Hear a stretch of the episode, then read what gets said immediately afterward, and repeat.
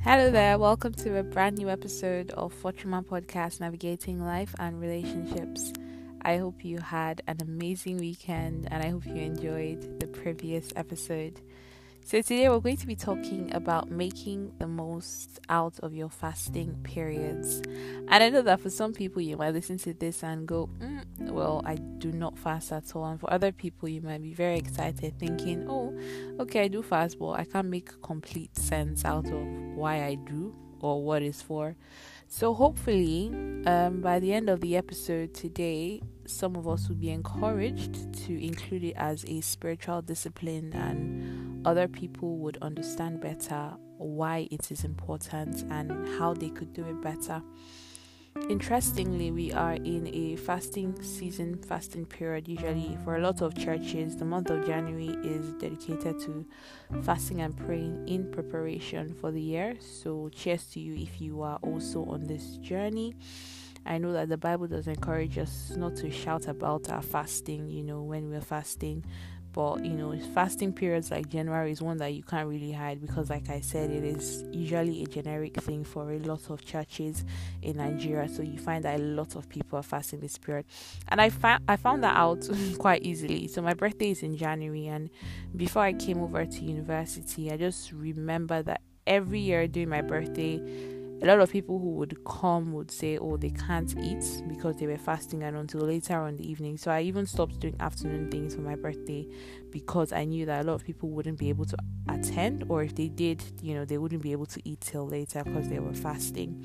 So yeah, it's general knowledge. So we'll get right into the points for today on making the most out of our fasting periods. I'll just start by saying that fasting is a spiritual discipline that even aids us hear and discern God more.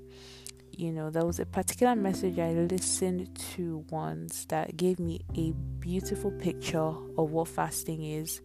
Um, I might include it in the description box of this podcast, and I hope you do listen to it. It is an exercise that sobers your mind. It really sobers you to be able to hear better from your spirit and all of that because you might be thinking, how does not eating food affect my spirit? But you'll be shocked how interconnected our spirits and our souls and our bodies are, which is why even when your spirit is fired up, if your body is tired, it is not possible for you to do what you're trying to do, which is why, you know, somewhere in the Bible it says the body or the spirit is willing, but the flesh is weak. So it's important that we keep both strong in order to fully accomplish all that heaven wants us to do here on this earth. So, in making the most of our fast, the first thing we need to realize is that it is a spiritual discipline. A lot of people make the mistake of reducing fasting to a biological activity just to lose weight.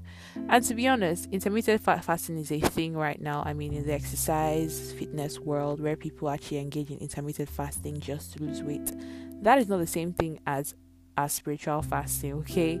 In spiritual fasting, we are abstaining from something in order to give ourselves to something even more. So you're not just abstaining for abstaining sake or to lose weight or to you know be fit. You are actually abstaining to give more of yourself to God in our case. So you need to be very careful that you never get to a place where your fasting is purely biological a lot of people, you know, reduce it to that level, and you know, it's a bit appalling because we defeat the entire spiritual purpose of fasting and prayer. When you read in the Bible that the apostles fasted and prayed, it said it first. It said prayer and fasting.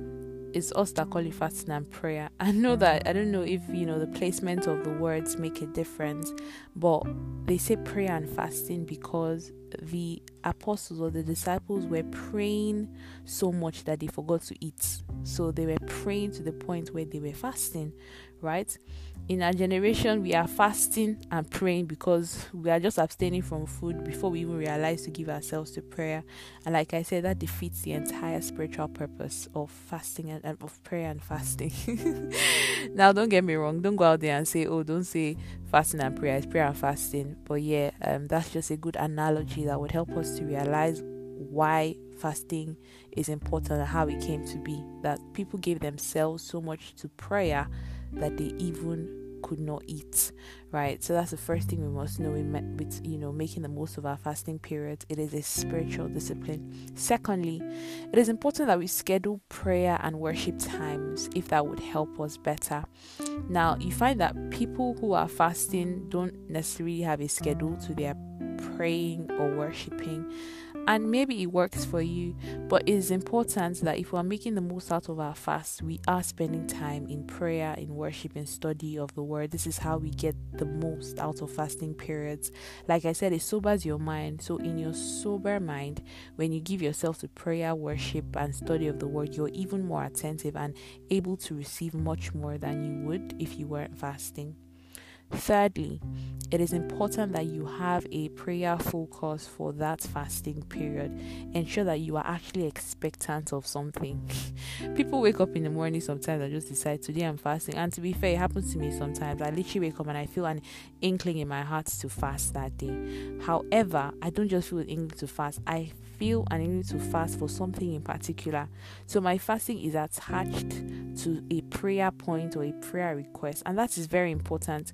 You don't just pray blindly, you don't just come and just pray, pray, pray, and be repeating words. It's important that we are praying prayers that we actually are expectant of answers. Like if the answer comes, you know that this prayer has been answered. When you are praying prayers that you don't even know what the answer looks like, it becomes a bit confusing for you yourself because you're like, okay, I'm praying and fasting, but for what exactly. So, in this fasting period, if you are fasting or if you plan to in the future, ensure that you attach your fasting and prayer to something. Let it be that there are results that you are seeking, okay? And when those results come, you recognize it as answered prayers. So, have a focus for your fasting periods. In my church at the moment, every day we have a focus for every every day. So, uh, yesterday we prayed for our children, we prayed for our families, we prayed for unity, you know. So, every day like that, we have like prayer points that aid the prayer, you know, after the fasting, which I think is very important. Number four, it is important that if we want to make the most out of our fast, we are remaining loving and gracious people through the fast. Now you know the devil only attacks where, where, where he where he where he feels that there is a threat. If he doesn't see you as a threat, what's he attacking you for? In periods of fasting, because of how sober and open we are to God, the devil is not happy. So you will find that when you are fasting, that's when you know human beings will be human beings to you the most. That's where people might start to act up. You know, things around you might just be getting you worked up.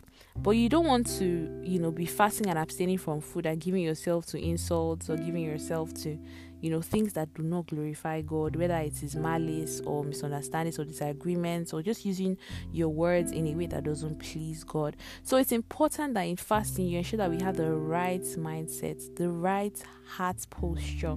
That is so so important because it might appear outwardly, oh, I'm fasting and abstaining and giving myself to God, but inwardly, what is your heart saying? So ensure that during your fasting period you are loving, you are gracious, and I don't mean that you are nasty and mean every time, and then when it's time to fast, you become loving and gracious. No, it is a constant heart posture of remaining gracious and loving through the entire time. Do not allow anyone to corrupt your fast. and by that I mean don't be snapping at people or being mad at people just because you're fasting um, you know, the Bible tells that this is not the fast that God recognizes. It's not the one that everyone knows you're fasting. And because you're fasting, your face is always downcast. It shouldn't be like that. So while you are sober, ensure that your heart also is in a sober state, not in a state of fight or violence or any of that. Finally, fasting is predominantly related to food. So a lot of people who fast fast off food, so they stop eating and give themselves to prayer. However, I have come to see, you know, study of the word, you know, learning from other people who have gone ahead of me, and even from myself, my own work with the Holy Spirit, that you can fast from literally anything, right? So you find people who fast off watching TV, people who fast off using their laptop, people who fast off social media, and that is very valid. If you just see that there's something in your life that is being exalted to position that positions that it shouldn't be taking a fast off it to dethrone it is a is a fair deal. So never feel like it is only food that is classified as um you know a spiritual fast just because you're abstaining from food. It could be anything. The holy spirit could lead you to fast off social media to fast off tv it could literally be anything. So be open be attentive. Just ensure that you are discerning to know when the spirit of god is leading you to start or stop anything. I really hope that these points encourage and help us to fast better, understand even more why we fast and how to make the most out of our fast because it is important the understanding we have behind anything that we do right when you just do things without understanding it defeats the entire purpose which is why there is teaching in the in the of the word of God. There there's sound doctrine out there because it is important that we have an understanding behind the things we do. So keep seeking understanding, keep seeking knowledge, and I trust that God is going to help us through. Now, the message I was trying to remember at the beginning that I said I listened to that helped me, you know, my understanding of fasting was um was by Dr. Myles Munroe, and he spoke about fasting um, I think how to, I, I, can't, I can't remember what he called it, but I listened to this message sometime in 2016 or 2017, and it's still fresh in my spirit. I've never forgotten. I listened to it just once, but it's still right there in my spirit because I know how you know how, how how much of an impact it had on me and in my you know spiritual journey as well as my fasting journey. So yeah, thank you guys so much for listening to this week's podcast. I look forward to speaking to you next week. Have an exciting, exciting week ahead. This is Fortune Podcast, navigating life and relationships. Love and lights. Bye.